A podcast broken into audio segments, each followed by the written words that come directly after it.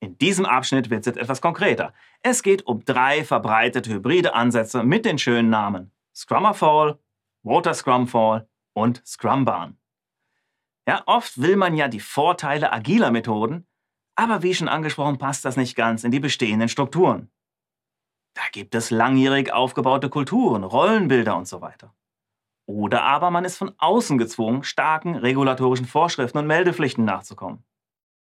Da hilft dann häufig der Kompromiss zwischen einem iterativen agilen Entwicklungsansatz und einem plangesteuerten Vorgehen. Auf diese Weise wird von beiden Ansätzen profitiert, ohne dass alle bestehenden und bewährten Vorgehensweisen ganz über Bord geworfen werden müssen. Aber jetzt endlich, wie sehen denn so typische hybride Ansätze aus? Da fangen wir an mit Scrummerfall setzt sich zusammen aus dem beliebten agilen Framework Scrum und dem sequentiellen Wasserfallmodell Scrummerfall.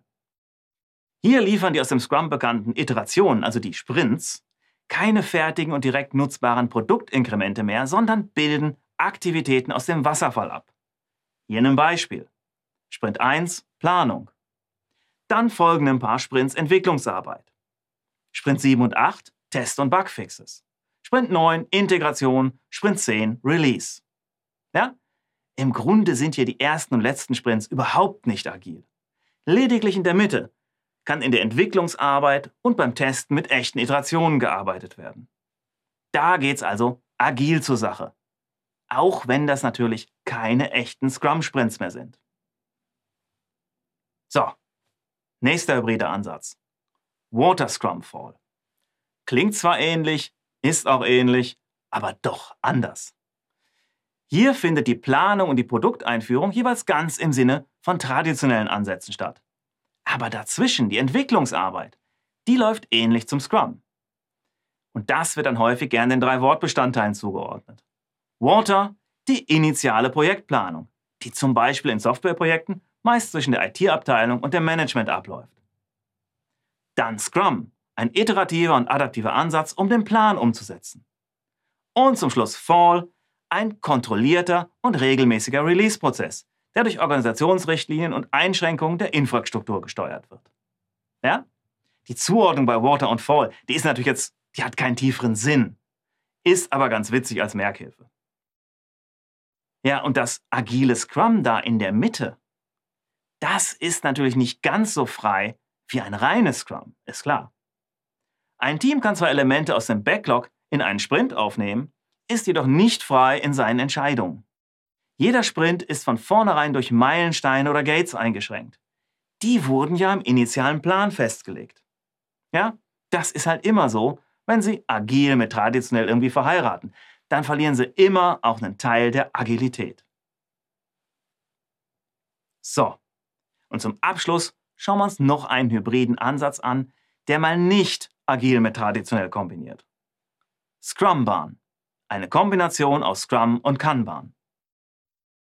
Für die einen ist Scrum zu streng, mit seinen ganzen Regeln. Für die anderen ist Kanban zu lax. Ja, und da gibt es nun verschiedenste Möglichkeiten, die beiden miteinander zu kombinieren. Das sollen jetzt mal nur ein paar Beispiele sein, was da passieren kann. Innerhalb eines Sprints existiert ein Kanban-Board, auf dem die WIP begrenzt wird oder innerhalb eines Sprints wird ein Kanban-Board nicht für neue Funktionen, sondern für Wartung und Support gepflegt.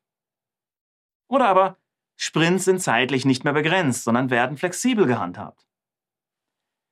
Entwicklungsteams können sich so lange aus dem Backlog bedienen, wie Ready-Elemente vorhanden sind. Und fest vorgesehene Scrum-Meetings entfallen und werden nur noch nach Bedarf durchgeführt. Ja, sind wir mal ehrlich. Im Grunde macht bei Scrumban jeder seins. Und naja, das ist ja auch okay so. Da hat ja auch jedes Unternehmen seine eigenen Anforderungen und seine eigenen Vorlieben. So, damit sind wir auch schon durch mit dieser zugegeben recht kurzen Lektion. Ja? Das ist wie gesagt ein, ein weites Feld und ich wollte auch nur einen groben Überblick geben. Aber wenn Sie jetzt irgendwann mal über einen unbekannten hybriden Ansatz stolpern, dann schauen Sie einfach genau hin. Ja? Dann werden Sie jetzt, also nach diesem Kurs, hoffentlich schnell erkennen, was sind die agilen und was sind die nicht agilen Bestandteile.